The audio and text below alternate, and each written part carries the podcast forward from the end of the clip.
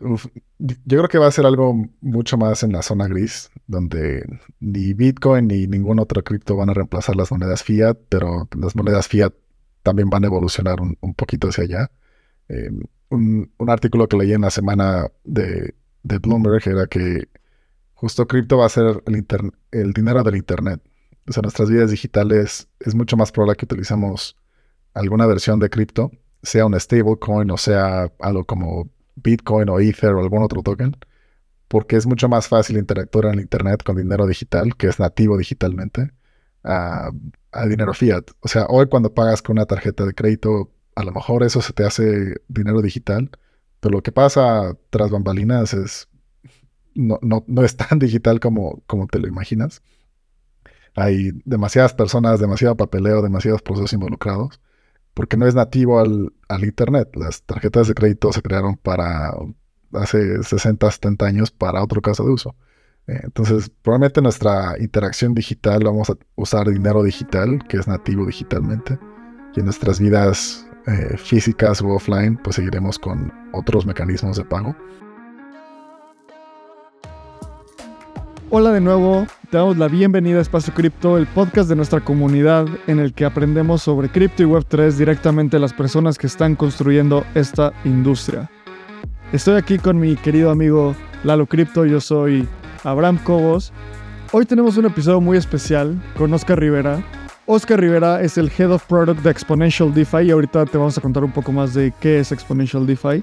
Además, Oscar cuenta con más de 10 años de experiencia en la industria tech ha pasado por diferentes roles en banca inversión, operaciones y producto en empresas desde Silicon Valley, México.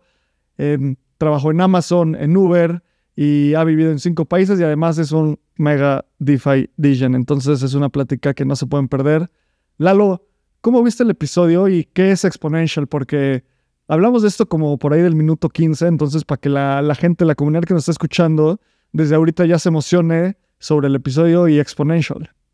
Creo que lo que más me gustó de Exponential es que te resume de una manera muy sencilla en dónde puedes invertir en pools de liquidez. Así que si tú entras a exponential.fi, vas a ver algunas pools de liquidez en donde puedes invertir tu dinero de una manera más sencilla. Además, tiene un factor de riesgo en donde la gente de Exponential hace investigación y te dice con una calificación de A hasta aléjate de ahí. Entonces, A es lo mejor, aléjate de ahí es lo peor. Y justamente te da... O sea, es A a F, ¿no? Supongo. Sí, justo. Y te da todas las estadísticas para que puedas tomar mejores decisiones de inversión. Creo que se me hace una plataforma súper necesaria. Y se me hizo muy cool que Oscar fuera mexicano y sea un DJ de DeFi y tenga el conocimiento. Y es muy difícil encontrar personas que tengan tanto conocimiento de DeFi y de producto. Así que este episodio lo disfruté mucho, porque Abraham y yo estamos dentro de esta industria y los dos hacemos producto y lo respiramos y lo vivimos. Y pues es muy interesante siempre hablar con otro bicho raro que esté metido entre estas dos intersecciones de estos mundos. 100%, y creo que muchas veces utilizamos DeFi y no sabemos cómo se construyó el producto o no nos ponemos a pensar más en eso. Y en este episodio con Oscar, yo disfruto mucho hablar de producto y ya seguramente la comunidad lo sabe.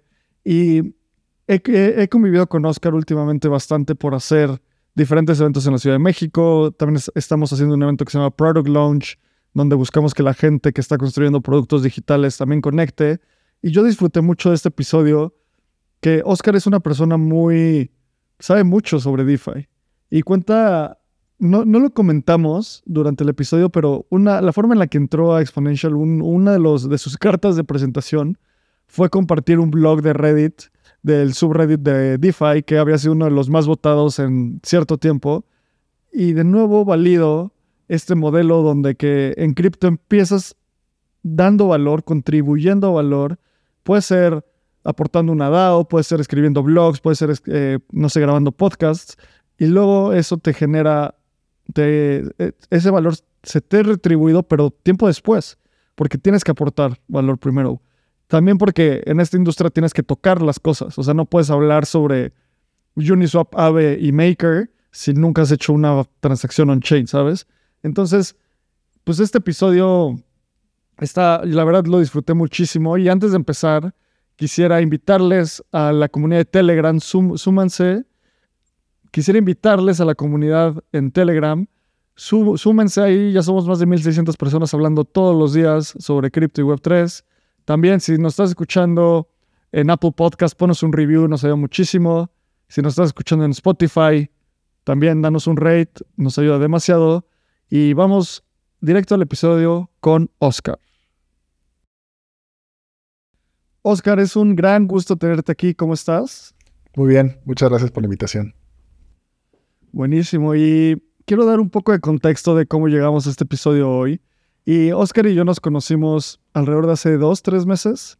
Y le atribuyo este conecte a Anthony, Anthony Surfer, porque él es muy, muy participativo en un, en un grupo de WhatsApp que se llama el Crypto Book Club, que son gente, la mayoría de gente de México y también hay gente que ha estado en, el, en el podcast ahí, Anthony, Moy, todavía acá pendiente invitar a un par de más de personas ahí. Fuimos a un, Anthony se armó un meetup, ahí le caí, y empezó, no sé, coincidió que Oscar y yo nos sentamos al lado y empezamos a hablar de DeFi y luego nos dimos cuenta que los dos estábamos en producto. Después se rompió la banca, entonces ahí aguantamos un poquito más. Y de nuevo, gracias por estar aquí. Pues vamos a hablar de DeFi. Nice, nice. Sí, es, es lo que más me gusta. Lo hago día y noche por hobby, por trabajo. Eh, feliz de platicar con ustedes. Oscar, justamente antes de hablar, hicimos nuestro research y a mí me gustó muchísimo Exponential. La gente que nos está escuchando puede ir a exponential.fi, FI, y pueden explorar un poquito el producto. Así que ah, justamente quería hacer ese anuncio porque probablemente hablemos mucho de Exponential, así que antes de empezar también pueden ir a, ver cómo funciona. Creo que es un producto súper interesante. Y vámonos al inicio de la historia, Oscar. Cuéntanos un poco cómo inició tu camino en Web3 y cómo es que llegaste al día de hoy a Exponential. Sí, mi, camino en Web3 eh, empezó como, como muchos, en donde te emocionaste con Bitcoin en el 2017-18, que fue la primera como mini burbuja de Bitcoin y a lo mejor le entraste y después te quedaste muy decepcionado porque pues no sucedió nada y perdiste mucho dinero, entonces dejaste tu cuenta y abandonada. Y luego un día entras, que otra vez hay un furor después en la pandemia o poquito después de entrada la pandemia, entras otra vez a tu cuenta en, tu exchange o en tu wallet y ves que ya vale más dinero del que habías invertido porque el precio otra vez está por las nubes. Entonces en vez de, en vez de vender, me puse a investigar bueno, ¿qué más puedo hacer con, eh, con Bitcoin que tenía en ese momento? ¿Qué otros tokens son los relevantes? De la gente que seguía en Twitter, había alguien que hablaba mucho de, Ethereum y de DeFi, eh, porque estaba sucediendo el, DeFi Summer. Entonces eh, me metí a investigar más desde las páginas que tenía Binance, Coinbase. Encontré un youtuber muy bueno que explica muy bien cómo funciona DeFi, Smart Contracts. Y de ahí, ese fue mi, mi comienzo en el rabbit hole eh, para empezar a investigar, aprender. Obviamente empecé a invertir un poquito, primero para, para entender cómo funcionaba y después empecé a invertir así un poquito más, poquito más y ya hoy eh, pues estoy full de lleno tanto en mi portafolio como en, profesionalmente. Oye, Oscar, una de las cosas que creo que más nos hizo clic cuando nos conocimos es que empezamos a hablar de, de cripto más allá de cripto, sino de producto, ¿sabes? O sea, y coincidimos que hay muchos muy malos productos en Web3, que son la mayoría, y creo que es lo natural en una industria que se está consolidando, es lo natural en una industria que pues está solidificando, que está trayendo talento y cada vez vemos mejores productos. Em, no sé, un ejemplo de esto es, hace años casi que el único que puedes utilizar para interactuar con Ethereum era MyEther Wallet o Metamask, y Metamask es un servicio cinco veces mejor que MyEther Wallet, ¿no? Y hoy puedes utilizar Rainbow, Sirion, Zapper, cientos de aplicaciones que son wallets que tienen una mucho mejor experiencia que MetaMask, que así poco a poco va evolucionando la industria en cripto y en básicamente cualquier industria que se va profesionalizando. Tú vienes de ser product manager y tener diferentes roles de producto en empresas como Uber, Amazon. ¿Cómo fue eso de pasar de estas empresas a pasar completamente a DeFi. Y también para la gente que, nos escucha, tal vez no, no todo el mundo sabe qué es un product manager y qué hace la gente de producto. ¿Nos podrías contar un poco de qué hace producto y luego tú cómo migraste de estas, de las mejores empresas de producto del mundo a dedicarte full time a cripto, DeFi y Web3? Sí, es, una muy buena pregunta porque eh, hay hasta un meme de que ni los product managers saben cómo definir el rol, eh, o que nadie sabe qué es lo que hace un product manager. Eh, pero yo como lo definiría, definiría, es que eres el principal responsable del éxito de un producto. no nada más eres responsable de cuáles son las decisiones estratégicas, pero que realmente tu producto sea exitoso. Y si no lo es, hacer lo necesario para que sí lo sea, cambiar de perspectiva. Entonces esto involucra muchas cosas, desde encontrar quiénes son tus usuarios clave, qué les vas a ofrecer, qué problemas tienen, y definir a nivel más táctico cómo se los vas a ofrecer o cómo lo vas a resolver esos problemas que tienen. Entonces es encontrar el producto adecuado para el usuario adecuado en el momento adecuado. Es como definiría hacia muy alto nivel producto. Em, ¿Cómo llegué a, DeFi o a, Web3? Eh, como les, les platicaba, em, empezó, un poquito, empezó mucho de hobby, eh, de tener un poquito de tiempo libre y empezar a investigar, empezar a invertir un poquito de dinero en, en DeFi, no nada más eh, haciendo trading, eso no, me llama tanto la atención, sino más bien los protocolos de DeFi en sí era lo que más me llamaba la atención. Y empezó a consumir mucho más de, de, mi tiempo, al grado que me llama mucho más la atención seguir investigando en DeFi que, que mi day-to-day en, en, Amazon en ese momento. Entonces, em, también tenía la, un poquito la chispita de emprender y de regresar a una startup. Amazon es gigante, tiene más de 500 mil personas en el corporativo y otros 500 mil en, en, fulfillment centers. Entonces, pues es, o sea, Big Tech es lo más grande que hay. no hay más grande que, que Amazon. Y, y, pues sí extrañaba un poquito más la velocidad que hay en Uber como las, las ganas, la intensidad de decir, sí, hagamos esto, lo lanzamos y en dos, tres semanas ya tienes algo live o ya tienes algún hack implementado impactando a, miles o millones de personas. Entonces tenía, traía la chispita de emprender. Eh, da la casualidad que varios eh, colegas ex-Uber empiezan una startup en DeFi, me comentan la idea. Eh, yo les digo, ah, mira, yo escribí este blog en, Reddit y ah, Lastimosamente ese blog ya no existe en Reddit, pero era de los más comentados y va a estar en el top 4, en el subreddit de DeFi. Y me dijo, bueno, claramente le, entiendes y te llama la atención. Entonces, quiero que platiques con los founders en vez de que nada más platiques conmigo. Entonces, así en dos semanas eh, platiqué con todo el equipo, que eran cuatro personas en ese momento. Eh, me hacen una oferta y digo, bueno, si quería emprender, pues esta es la mejor oportunidad. Unirme a un equipo de cuatro personas ¿no? Tres founders y un empleado nada más en ese momento. Eh, y pues ya me, animé y salté al, vacío a irme de, lo más seguro que es Amazon, la verdad, a una startup de cuatro personas sin productos, sin nada, solo con un PowerPoint y una idea de qué se puede cambiar en cripto y DeFi. Entonces fue, fueron las, esa es mi historia a grandes rasgos. Es muy emocionante cómo esos momentos de el salto de fe a un nuevo comienzo en el ecosistema cripto pasa muchísimo. Y es muy emocionante también ver cómo es que toda la gente de estas empresas, Uber, Amazon, Apple, Facebook, en verdad están muy emocionadas por todo lo que está pasando en el ecosistema cripto. Y obviamente esto va a traer unos productos impresionantes, porque al final, ¿quién mejor para construir productos que los grandes que lo han construido detrás? Así que esto me emociona muchísimo, cómo es que hay gente fluyendo a esta industria web 3 para construir cosas súper interesantes. Y Oscar, ahorita cuéntanos un poco sobre tu rol. ¿Sigues en el tema de producto? ¿Cuál es tu rol en Exponential? ¿Qué es lo que haces en tu día a día? Platícanos un poco para que la gente que, que no sepa exactamente qué hace alguien de producto, sepa el día a día tuyo. Eh, somos un equipo pequeño todavía, somos eh, nueve personas y uno está de, medio tiempo. Entonces, a veces hay que entrarle a todo. Regularmente uso tres, eh, como tres gorras. Mi gorra principal es la de producto, en donde trato de entender primero cuál es el problema que, tienen los usuarios cuando quieren invertir en DeFi.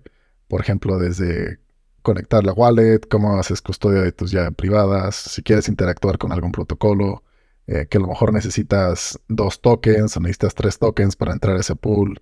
Eh, luego, si has hecho inversiones en DeFi, pues es muy difícil hacer ese tracking de tu, de cuánto estás ganando realmente, si perdiste dinero, como que tienes una idea, pero llevar un, un, Excel es complicadísimo. Eh, entonces, definir todos esos grandes problemas, grandes categorías, y empezar a definir eh, muy concretamente cuál es el problema, cuál es la necesidad del usuario, y después mucho trabajo con, con los ingenieros y el diseñador del producto para llegar a una solución, una propuesta. Eso lo comentamos entre todo el equipo y empezamos a construirlo. Decimos, ok, esto es lo que queremos hacer, este es el problema que queremos atacar. Y empezamos a, construir esa solución para ese problema. Eh, por ejemplo, ya que tenemos nuestra, nuestro beta hoy, como que la parte básica, ahora el siguiente problema es, eh, hagamos que la gente fondee con Bitcoin su wallet. Entonces, ok, ¿cuáles son todos los problemas que tenemos que resolver para que un usuario normal simplemente nos mande su Bitcoin y nosotros le ayudemos a invertirlo en cualquier pool de DeFi? Entonces, pues hay una serie de complicaciones y hay que encontrar soluciones para todo eso. Y al mismo tiempo, ¿cómo se lo vamos a ofrecer al usuario? ¿Cómo se lo vamos a vender? Para que sea lo más simple posible. Ese es nuestro principio principal. Que sea muy simple para el usuario, que no tengan que pensar mucho, simplemente sea todo muy natural y, y fluya en el, en el producto. Eh, ese es mi rol principal. También hago un poquito de, pues, de product marketing o de growth. Eh, pues, también mucho hablar con los usuarios para entender cómo les está yendo con el producto. Eh, a veces Community Manager también ayuda a administrar la cuenta de Twitter, el servidor de Discord que tenemos. Eh, por ahí de repente empezamos un podcast entrevistando a, founders de los protocolos. Eh, eso lo empecé yo, nos está yendo relativamente bien. Ya nos buscan también para, para aparecer ahí. entonces también de repente le, entro a las entrevistas y a la edición de, ese audio. Entonces es, es, un poquito de todo. y pues nada, es, ese resumen. Oye, Oscar, creo que esto que nos estás contando es básicamente la vida de una persona en un startup. Como tener la capacidad de ver qué, qué está pasando, cuáles son las necesidades del usuario, cuáles son esas cosas que tenemos que hacer hoy para entregar sus necesidades y luego moverte, o sea, desde ser host de un podcast a community manager a construir el producto. Y este tipo de cosas a mí me emocionan mucho porque hay una frase que utilizan sobre todo los fondos de inversión, los venture, del el VC, que dice como sigue al talento. O sea, follow the talent, ¿no? Porque el talento generalmente precede a grandes empresas. O sea, hubo un gran, una gran migración de talento hacia cripto entre 2019 y 2022, yo diría, o 2021, ¿no? Ahorita está habiendo una gran migración de talento hacia AI, eh, entonces, todo el tiempo es importante esto y que haya perfiles como tú y también, o sea, alguien, un mexicano construyendo esto con todo el bagaje, es súper, súper emocionante. Y ahora siento que estamos en ese episodio como... Hay un episodio que tenemos con Chuy García, que es uno de los más escuchados, donde Chuy por 50 minutos describe que es una DAO. Y Lalo y estamos como, ya dinos cómo, cómo entramos a una DAO 50 minutos después. Entonces nosotros llevamos grabando como 15 Cuéntanos qué es Exponential DeFi. O sea, yo soy un usuario, tengo mis fondos, tengo pesos o tengo dinero en Bitso o tengo dinero en Metamask. ¿Qué hace Exponential DeFi? Sí, nuestra visión a, largo plazo es que tú tengas la mejor oportunidad de acceder a los mejores rendimientos en, en DeFi a través de Exponential. Ya sea que empieces con pesos o que ya tengas cripto o tengas algún stablecoin o tengas cualquier token, eh, tú puedas depositarlo en Exponential y empezar a explorar el mundo DeFi y obtener acceso a los mejores rendimientos. Em, en DeFi, por ejemplo, hay más de 10.000 pools en todo el ecosistema. Eh, ahorita nosotros tenemos una selección de los mejores 500 y, esto lo vamos actualizando. Y ahorita que estamos lanzando nuestro producto de inversión, estamos haciendo todavía un shortlist mucho más pequeño de decir, estos son los mejores 25. Y en vez de que el rendimiento esté medio opaco y te digan, ah, sí, te doy 5% por tus stablecoins o te doy X% por, por tus tokens y no sepas de dónde viene el rendimiento, donde nosotros nos estamos enfocando es más bien confiar en ti y te damos herramientas y un montón de información para que tú sepas eh, medir el riesgo. Por ejemplo, todos nuestros pools que tenemos tienen una calificación de la A a la F, la A siendo lo menos riesgoso, la F siendo lo más riesgoso, para que tú sepas identificar qué nivel de riesgo quieres tomar. Eh, obviamente te, mostramos el rendimiento para que sepas, ok, eh, quiero más riesgo, más rendimiento, están estas opciones, quiero algo más seguro, menos riesgoso, Obviamente, pues es un rendimiento menor, pero al final tú lo eliges, te damos las herramientas para que lo hagas y te damos una experiencia y una plataforma que sea lo más sencilla posible para que hagas crecer tu dinero de las mejores formas. Algo que, he notado, que he identificado como un problema es que en general los servicios financieros están un poquito volteados porque la gente que más los necesita son los que menos acceso tienen. Eh, si quieres tener acceso, por ejemplo, a DeFi o Crypto hoy, eh, puedes tener primero un nivel de conocimiento un poquito técnico o a lo mejor un poquito en finanzas. Entonces, eh, si eres una persona que necesita salir de deudas y a lo mejor no tienes ese conocimiento técnico o financiero o económico, pues de entrada ya estás en desventaja y no tienes acceso a esas oportunidades. Ya ni siquiera hablemos de como un banco que te pide un mínimo de inversión para abrir una cuenta, que pues ya hay muchas empresas trabajando en ese sentido y, en general creo que ayudar a la gente a, hacer rendir mejor su dinero es, es un objetivo eh, que me gusta bastante y, y me relaciono muy bien con él. Hablemos un poquito, Oscar. Mencionaste algo específico que tienen un producto de inversión. Están abriendo un producto de inversión. ¿Nos puedes platicar un poquito sobre eso? Sí, claro. Em, entonces, si, si eh, ya estás familiarizado con DeFi, eh, pues sabes que hay. Es un dolor de cabeza primero eh, entenderlo, aprenderlo. Después, ya que lo más o menos lo entiendes, dices, bueno, ¿cómo descubro oportunidades de inversión?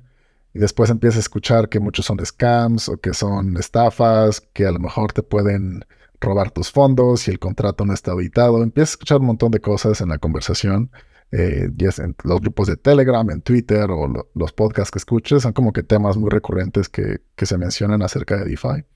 Entonces lo que nosotros queremos hacer es simplificar todo este mundo de DeFi en una sola eh, plataforma para que te puedas eh, desde descubrir cuáles son las mejores oportunidades, por eso nos enfocamos en las mejores 500 y para inversión van a ser a lo mejor las mejores 50 eh, en, un inicio.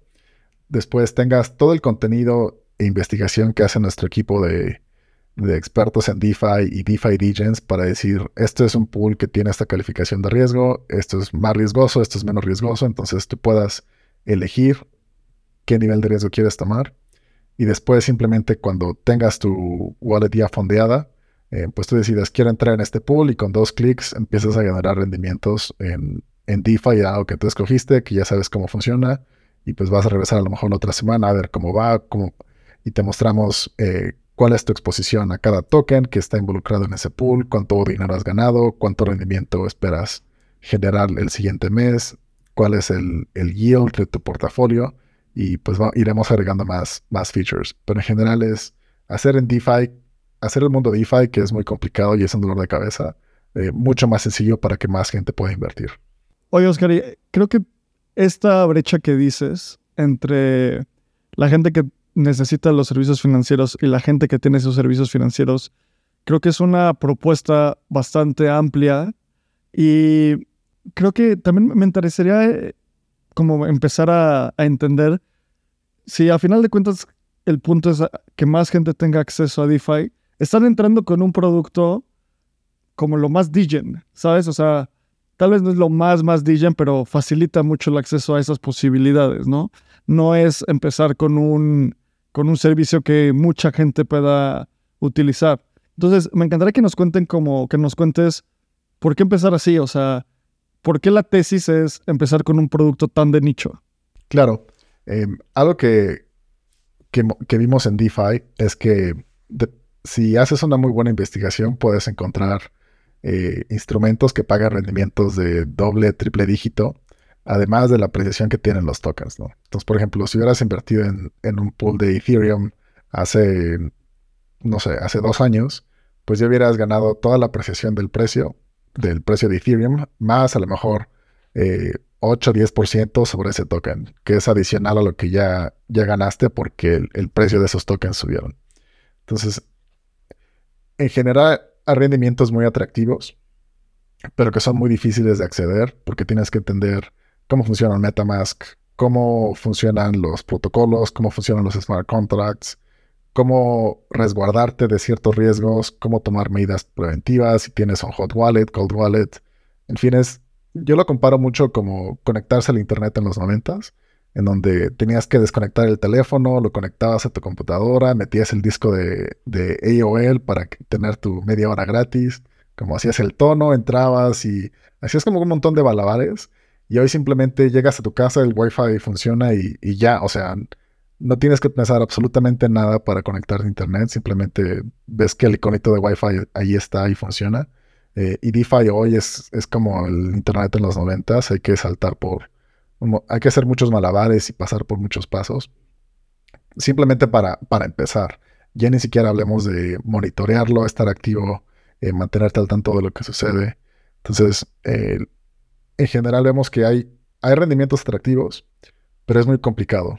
Entonces, si hay rendimientos atractivos y los podemos simplificar, podemos abstraer al, usuario todas estas eh, complejidades, pues entonces tenemos podemos tener un producto ganador. Eh, si te interesa el espacio de cripto y a, un poquito de más largo plazo, en general, si tú inviertes y tienes un portafolio diversificado, pues a lo mejor asignarle un porcentaje a cripto a través de Exponential, donde vas a tener exposición a los tokens que te gusten y además vas a estar generando rendimiento sobre esos tokens. Hablemos un poquito sobre Exponential. La gente que nos está escuchando otra vez entren a exponential.fi y hay varios pools. Entonces, por ejemplo, yo estoy leyendo uno que dice Uniswap ARBUSD y dice yield 33%. Dice risk que tiene una B de riesgo y está dentro del chain de Arbitrum. ¿Cómo yo lo puedo utilizar? Yo le pongo clic en Details y directamente invierto en Exponential. Tengo que ir a Uniswap. También platícanos un poco de cómo se calcula el yield, si ese yield lo propone Exponential o es completamente DeFi. Danos un walkthrough del producto en general, estaría buenísimo. Sí, em, mira, si quieres empezamos desde la página principal. Si entras a, exponential.fi, em, tenemos eh, una página principal con varias categorías. La primera categoría que vas a ver se llama Best Risk Reward, que es una categoría que actualizamos continuamente entre el, líder de, research eh, y yo. Tenemos, platicamos bastante seguido para decidir qué pools van a estar en esa categoría. Ahí mostramos 10 y si le das clic en See All, te, va a mostrar las, creo que 25 o 30, 30 pools que tenemos ahí. Entonces digamos, ok, Em, quieres un Best Risk Reward, eh, que es una selección que hacemos nosotros manual. Eh, ahí seguramente encontraste esa de ARP USDC en, Uniswap. Y lo primero que ves es el nombre, cuáles son los tokens, ¿no? ARP y USD. O sea, vas a tener, si inviertes, vas a tener exposición al token de ARP y una stablecoin. Lo siguiente que ves es una descripción, eh, como a dos, tres líneas de qué es lo que hace el pool y cómo generar rendimiento para que tú sepas si le quieres entrar o no y si quieres seguir leyendo o no. O sea, esa primera descripción es, ¿te interesa a ti? Sí, pues sigues leyendo. Si no te interesa, pues a lo mejor busca, buscas otra cosa y esa descripción es nada más para decirte, como para atraerte, darte un teaser eh, y te llame más la atención y sigas leyendo. Después a la derecha vas a ver una tarjetita donde viene justo la calificación de riesgo, que va a ser un B. Eh, y tenemos el promedio del, del yield anualizado para ese pool. Ese yield viene directamente de, la data de, Uniswap. Nosotros ahí no, no metemos mano en nada, sino eh, decimos qué es lo que dice la data de Uniswap y hacemos mucha talacha ahí para simplificar eso, para decirte, este es el yield promedio en los últimos 30 días anualizado, eh, y si sigues bajando sobre esa misma página, puedes ver una gráfica de cómo, ha sido la tendencia de ese yield en los últimos 90 días. Después de la gráfica, eh, lo que tenemos son otras tres tarjetitas. De, habla un poquito más del riesgo, de dónde viene el rendimiento, o sea, qué es lo que hace el pool para generar rendimiento y cuáles son los tokens o los assets que están involucrados en ese pool. Para que digas, ok, entiendo de dónde viene el rendimiento, no viene de como algún juego de Ponzi o es algo medio oscuro, sigues leyendo y después tenemos toda una sección de los riesgos, donde tenemos un, framework para analizar riesgos en DeFi, que justo eh, hoy, 15 de junio, publicamos nuestro white paper. Es una lectura, la verdad, un poquito pesada, sí, pero si te, te quieres meter al, detalle y te interesa esa parte de DeFi, eh, los invito, es exponential.defi diagonal white paper. Eh, y todo ese framework lo vaciamos en, en, el pool, pero específico a lo que aplica ese pool. Entonces decimos, eh, este protocolo está calificado como a lo mejor best in class o average o es un watch out porque no tiene auditorías o porque pues es demasiado nuevo, entonces pues a lo mejor ten más cuidado o es best in class porque es algo como ADE que está súper eh, battle tested, miles de millones de dólares están en, el protocolo. Eh, este token, a lo mejor watch out porque es algorítmico tipo Luna, como había hace, hace un año, o es best in class porque es algo como eh, ETH o Matic o AVAX, donde pues no hay una contraparte, entonces pues no tienes realmente muchos riesgos o ningún riesgo. Eh, a nivel del chain, también como a lo mejor es watch out porque este chain pues no sabemos de dónde viene o tiene unos economics medio raros como era Terra en ese momento o es algo un poquito más seguro como algún layer 2 como Ethereum. Entonces tú puedes tener todos los detalles de cómo aplica nuestro framework de 40 páginas específico a ese pool para que tú entiendas esa calificación de B que viste arriba, de dónde viene esa calificación y cuáles son todos los elementos que componen a la calificación. Y entonces, ya con información del rendimiento, los detalles del riesgo y de dónde viene, eh, o sea, cuáles son los tokens y de dónde viene ese rendimiento, pues tú ya puedas decidir si inviertes o no. Eh, hoy nuestro producto que está abierto al público es esa selección de los 500 mejores pools en DeFi entonces tú puedes tener acceso a ese contenido y a, esa calificación de riesgo para todos esos pools eh, gratis. O sea, no, no planeamos cobrar por eso, simplemente es como nuestra forma de give back a la comunidad de DeFi. Y después, eh, conforme vayamos eh, haciendo el ramp up de nuestro producto de inversión, pues vas a poder también hacer la inversión a través de nosotros. Oye, Oscar, y todo esto suena como un gran trabajo. Obviamente, o sea, el white paper de cálculo de riesgos es algo, no lo he leído, justo vi que lo compartiste hoy, hay que echarle un ojo. Y hay demasiada complejidad abstraída en este producto y tu ejemplo del Internet me parece buenísimo porque pues mucha gente que escucha Espacio Cripto pasó por eso. Yo me acuerdo llegar a mi casa, conectar el teléfono, irme a comer y regresar y listo, ya puedo empezar a hacer lo que sea que quisiera hacer. O bajar una canción irme, regresar y decir, uff, esa no era. Y seguir haciendo ese tipo de cosas, ¿no? Y me encantaría que nos cuentes un poco de los retos a los cuales se han enfrentado construyendo Exponential, porque creo que hay gente que de fuera puede decir como, no, seguro el principal reto es conectarse a Uniswap, que trabajar la de ser eso, no son contratos inteligentes. Otras personas como, no sé, establecer per se el, estos, estos pools y estos criterios, eh, adquirir usuarios, o sea, son demasiadas piezas moviéndose al mismo tiempo en un producto complejo y que puede tener mucho valor. ¿Cuáles han sido los principales retos que han tenido al construir Exponential?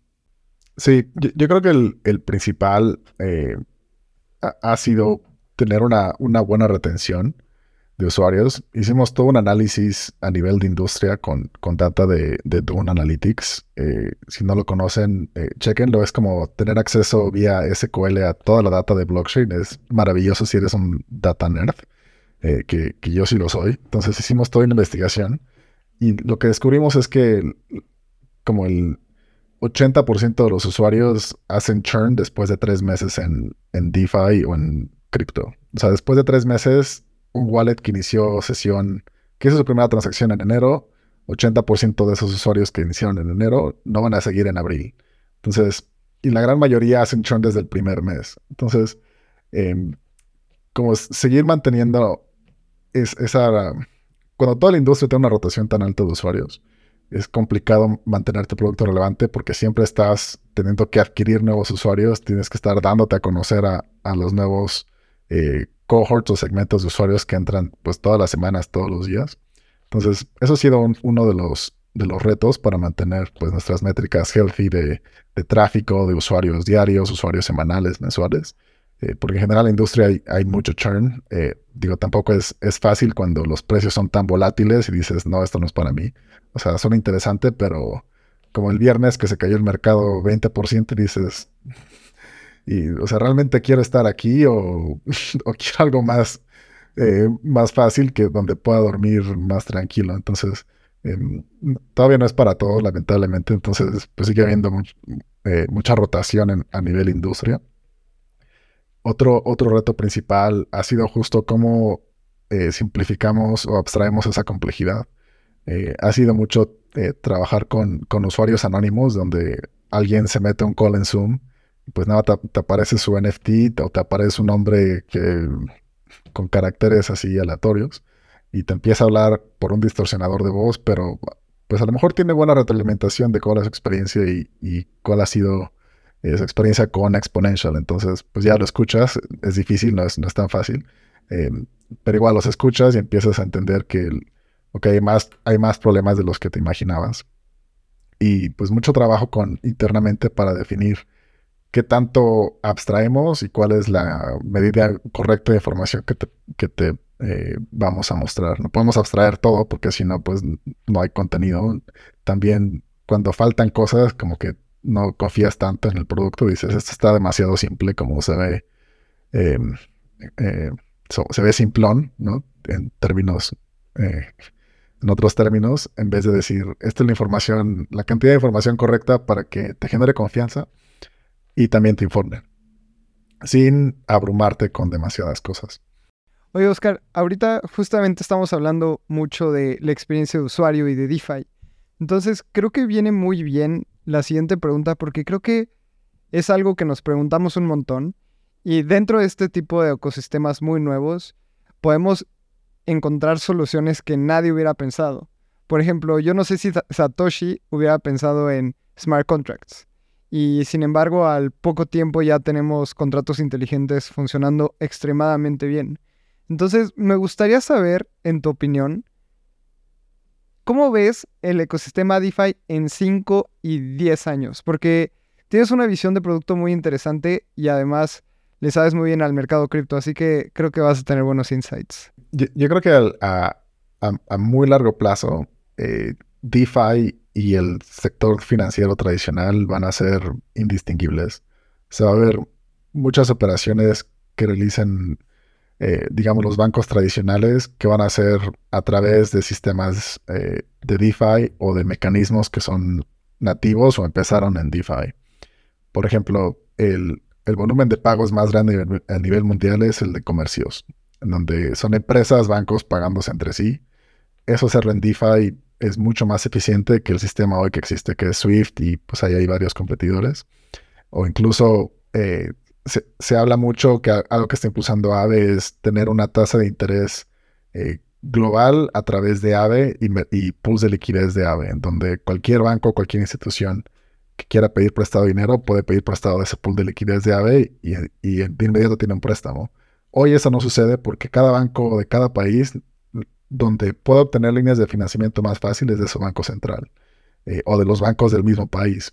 Si tú eres un banco en Australia y dices, em, necesito liquidez de yuanes chinos, pues mucha suerte encontrando un partner en China eh, que, te, eh, te, quiera prestar y esté autorizado a prestarte, pero pudiera existir un pool de liquidez de dólares australianos y yuanes chinos y entonces ese, ese banco en Australia pues puede sacar un préstamo eh, sobrecolateralizado, como lo hace hoy en cualquier usuario en AVE, eh, y ya tiene liquidez en, yuanes eh, chinos para hacer lo que necesite hacer. Entonces, todos esos mecanismos creo que van a estar mucho más integrados al, sistema financiero tradicional, incluso también a, nivel personal, si quieres a lo mejor mandar dinero a otro país, pues hacerlo a través de DeFi es mucho más eficiente que, canales tradicionales. Si quieres convertir monedas, de entrada, hoy sí puede ser una casa de cambio, puede ser el aeropuerto, pero hay muchos países donde el, tipo de cambio está muy controlado. Por ejemplo, en Argentina, eh, pues existe el famoso dólar oficial y el dólar blue, porque pues hay un, hay un mercado completamente en paralelo que funciona al, tipo de cambio oficial. Entonces, todas esas transacciones e interacciones financieras eh, van a ser indistinguibles de lo que hoy se conoce como DeFi. Entonces, va a ser esa fusión de mecanismos y, smart contracts que empezaron en DeFi, integrados a, las interacciones del día a día de todas las personas, pero que no necesariamente van a saber ni les va a importar qué es DeFi o no, simplemente va a ser una forma más eficiente y también lo van a ver muy probablemente en menores costos. Oye, creo que yo comparto mucho esa visión. Va a haber un punto donde otro, otro ejemplo con el Internet es, no sé, en los 90, inicios de los 2000, 2000 había estos Internet Companies, ¿no? Estas empresas de Internet, donde hubo cosas muy exitosas como Amazon, hubo cosas que fracasaron como pets.com, muchas, muchas diferentes cosas. Hoy, cuando pones una empresa, ya no dices soy una Internet Company, simplemente eres un company y obviamente necesitas utilizar el Internet, ¿no? Creo que algo similar va a pasar con los servicios financieros, donde no vas a decir, en unos años no vas a decir como soy una empresa de cripto, sino bueno, o sea, soy una empresa que ofrece pagos o ofrece préstamos y resulta que atrás estoy utilizando cripto, ¿sabes? Es el famosísimo DeFi Mullet de FinTech en el frente y DeFi por atrás. ¿Y cómo ves esa implementación, esas implementaciones en Latinoamérica? Porque a final de cuentas, a mí me sorprende mucho, seguimos siendo una de, los, de las regiones del mundo que más necesita estos servicios, pero en lugares como en México hay muy poca adopción todavía. Eh, ¿Cómo ves esa convergencia de esta necesidad con, con la tecnología? ¿Crees que va a ser algo como muy gradual o va a ser algo como un Black Swan event donde de repente todo el mundo va a estar usando cripto porque simplemente funciona, así como hubo países en África que pasaron del telégrafo a la fibra óptica porque todo lo demás no tenía sentido. ¿Cómo ves esa evolución? Sí, digo, puedo comentar sobre el caso de México porque también antes trabajaba en payments, entonces como que tengo un poquito más de contexto en, ese sentido. Eh, o sea, se, me hace interesante porque, o sea, no, ha habido la adopción fintech que todos esperábamos como hace cinco años, incluso con fintechs, eh, digamos, que no, son que no tocan ni siquiera cripto, como productos más básicos como abre tu cuenta en dos clics o saca tu tarjeta de débito o sea, les ha costado trabajo llegar a ese segmento de la población que lo necesita.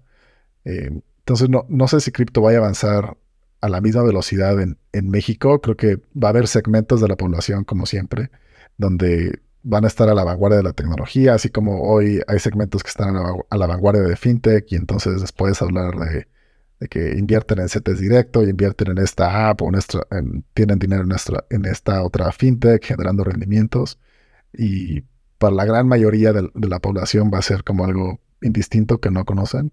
Eh, creo que influye mucho que hay un mercado informal muy grande que pues consumen cash, ganan cash y pues lo demás no les importa, la verdad. Entonces le dices, ah, mira, puedes abrir tu cuenta y, ah, pero pues el, el SAT te va a fiscalizar. Pues es como, ¿cuál es el incentivo para, utilizar todas estas nuevas herramientas y hay que pagar impuestos, ¿no? una, una bici de estas que ahora viven en México ponía, eh, no voy a, me voy a cansar hasta que todas las taquerías acepten tarjeta. Y yo le contesté en Twitter, no, no quiero que mis tacos cuesten 16% más por el IVA. O sea, eh, y la gente tampoco quiere que sus tacos cuesten 16% más. Entonces, la verdad no, no sé cómo vaya a avanzar. Creo que va a ser muy polarizada en donde un segmento de la población no va a cambiar su comportamiento porque no tiene necesidad y no tiene incentivos. Y la otra mitad o el otro segmento va a seguir avanzando a la vanguardia de la, de la tecnología. Estoy muy de acuerdo como en México ese no es, no hay incentivo justamente bancario, porque tenemos el superpeso que al día de hoy estaba en 17.11 y eh, hace un año estaba en 20. No, no veíamos un superpeso a este nivel desde 2016. Entonces creo que México es un caso muy específico en donde esa, esa teoría de que el tipo de cambio siempre va a subir a, a, comparación del tipo de cambio de Estados Unidos, o sea, siempre vamos a perder valor, creo que en México no es el mismo caso de uso justo, pero podemos ver otros países como Venezuela en el caso de que todos están adoptando cripto y muchas empresas muy grandes como Reserve apostaron por Venezuela muchísimo tiempo. Y ahora justamente creo que con la teoría DeFi vamos a, a, unificar monedas, pero me gustaría saber un poco tu visión, Oscar. ¿Crees esta, esta teoría en donde todos vamos a utilizar una cripto, sea USDC, sea Bitcoin, sea Ether, sea alguna otra, o vamos a seguir como con monedas en cada país? ¿Te refieres como este, a este movimiento más cyberpunk de que Bitcoin va a reemplazar eh, a las monedas fiat y...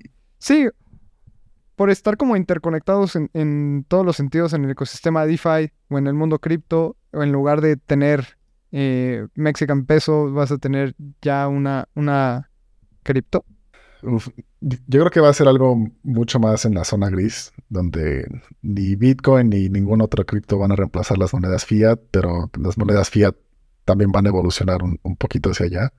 Eh, un, artículo que leí en la semana de, Bloomberg era que justo cripto va a ser el, el dinero del Internet. O sea, nuestras vidas digitales es mucho más probable que utilizamos alguna versión de cripto, sea un stablecoin o sea algo como Bitcoin o Ether o algún otro token, porque es mucho más fácil interactuar en Internet con dinero digital, que es nativo digitalmente, a, dinero fiat. O sea, hoy cuando pagas con una tarjeta de crédito, a lo mejor eso se te hace dinero digital, pero lo que pasa tras bambalinas es no, no, es tan digital como, como te lo imaginas. Hay demasiadas personas, demasiado papeleo, demasiados procesos involucrados porque no es nativo al, Internet. Las tarjetas de crédito se crearon para hace 60, 70 años para otro caso de uso. Eh, entonces, probablemente nuestra interacción digital vamos a usar dinero digital, que es nativo digitalmente, y en nuestras vidas eh, físicas o offline, pues seguiremos con otros mecanismos de pago. Eh, eso creo que es como se va a ver en, en el futuro. Estoy muy de acuerdo con esa postura porque también las tecnologías son como átomos, o sea, de repente se combinan de formas muy aleatorias, generan cosas nuevas que nadie pudo haber previsto, ¿sabes? O sea, y creo que esa es una de las cosas más bonitas de la Web3.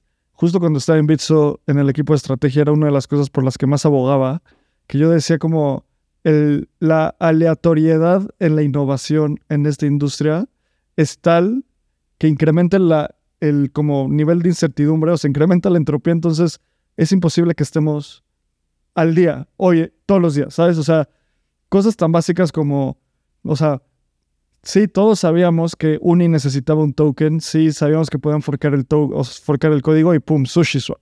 Y es, fue un momento de, una cosa de un día para otro. Y también cosas como, sí, sabemos que Board, el Board Ape Yacht Club está construyendo un universo y probablemente necesitan un token y pum, sale un token, ¿no? O cosas hasta más en el mundo de DeFi más profundo. Justo lo que salió esta semana de Uniswap, eh, la versión 4 con los hooks. O sea, regresando al punto de fiat y las monedas que vamos a utilizar, yo creo que es casi imposible de predecir por esto mismo, porque no sabemos en qué momento va a salir una, un producto que tenga product market fit que tenga una gran adopción y que de repente empiece a, reemplazar procesos innecesarios. Yo fantaseo en un mundo en el cual pago con ETH el café de la esquina, pero la verdad no creo que vaya a pasar así, ¿sabes? Em, oye, Oscar, pues muchísimas gracias por venir a Espacio Cripto. Sin duda alguna, luego hay que grabar un episodio más detallado de DeFi, el DeFi ecosystem. Justo en Espacio Cripto vamos a lanzar un reporte en unos meses y te lo, te lo mandamos antes para que le eches un ojo. Y para cerrar, la pregunta que le hacemos a todas las personas que invitamos a Espacio Cripto es, si tú pudieras tener comunicación con Satoshi, hablar directamente con esa persona, grupo de personas, por el medio que sea, mail, Telegram, Signal, Reddit, ¿qué le dirías? ¿O qué le preguntarías? Creo que lo, primero sería, ¿por qué 21 millones? O sea, es un poco arbitrario. O sea, pueden haber sido 19, pudieron haber sido 23. Eh, no, hay, hay, un... Hay varios memes sobre esto. O sea, se me hace un poquito... bueno, se me hace muy arbitrario por qué 21 millones. Eh, alguna razón habrá tenido o simplemente con ese número despertó en la cabeza y lo programó así y, y ya. o sea, me daría mucha curiosidad por qué 21 millones. Em, y dos, ¿por qué permanecer anónimo? O sea, es, creo que es la segunda gran incógnita de alguien que desarrolla este tipo de tecnología y se mantiene anónimo por tanto tiempo. O sea, no, algo ahí no, no me cuadra. Eh, es lo que me gustaría saber. Buenísimo, pues creo que son dos preguntas bien importantes. La de 21 millones, yo también me la he hecho y mi conclusión es, no sé si su número era 21 millones o 50. ¿Sabes? Porque cuando haces el 50 halfing, halfing, eh, o sea, haces como la mitad, la mitad, la mitad, a perpetuidad la asíntota llega a 21 millones. Entonces, pero sí, es un número como completamente arbitrario. ¿Y qué onda? Para concluir, quisieras algo, algo que decirle a la comunidad de Espacio Cripto. Lo que más me permitió dormir mejor cuando, en mis días más DGen de DeFi era que si no podías dormir por tus inversiones en DeFi o en cripto es porque tenías demasiado dinero metido ahí. Entonces, si te gusta el espacio y quieres ir aprendiendo, pero no puedes dormir bien porque te, te gana el miedo de la, de la volatilidad, pues redúcete un poquito tu, tu, exposición, el tamaño del portafolio que tienes ahí eh, y va a mejorar tu, tu calidad de vida. Eh, definitivamente no. El, lo que estás haciendo en cripto es para que tengas más dinero y vivas mejor y vivas con menos preocupaciones, no para que te incrementen las preocupaciones. Entonces, si, si no puedes dormir, es una señal de que estás sobreexpuesto a cripto o a la bolsa o a lo que sea que estés invirtiendo. Justamente en finanzas tradicionales hay un dicho que dice, o duermes bien o comes bien.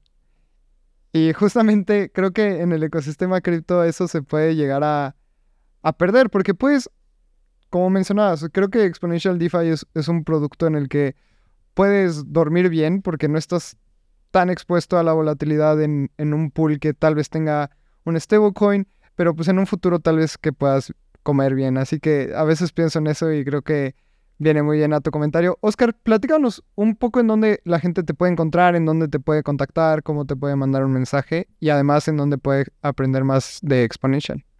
Sí, claro. Mi cuenta personal en, Twitter es Oscar Onchain, eh, todo junto y, la primera O eh, realmente es un, es un cero. Es como cero Oscar Onchain.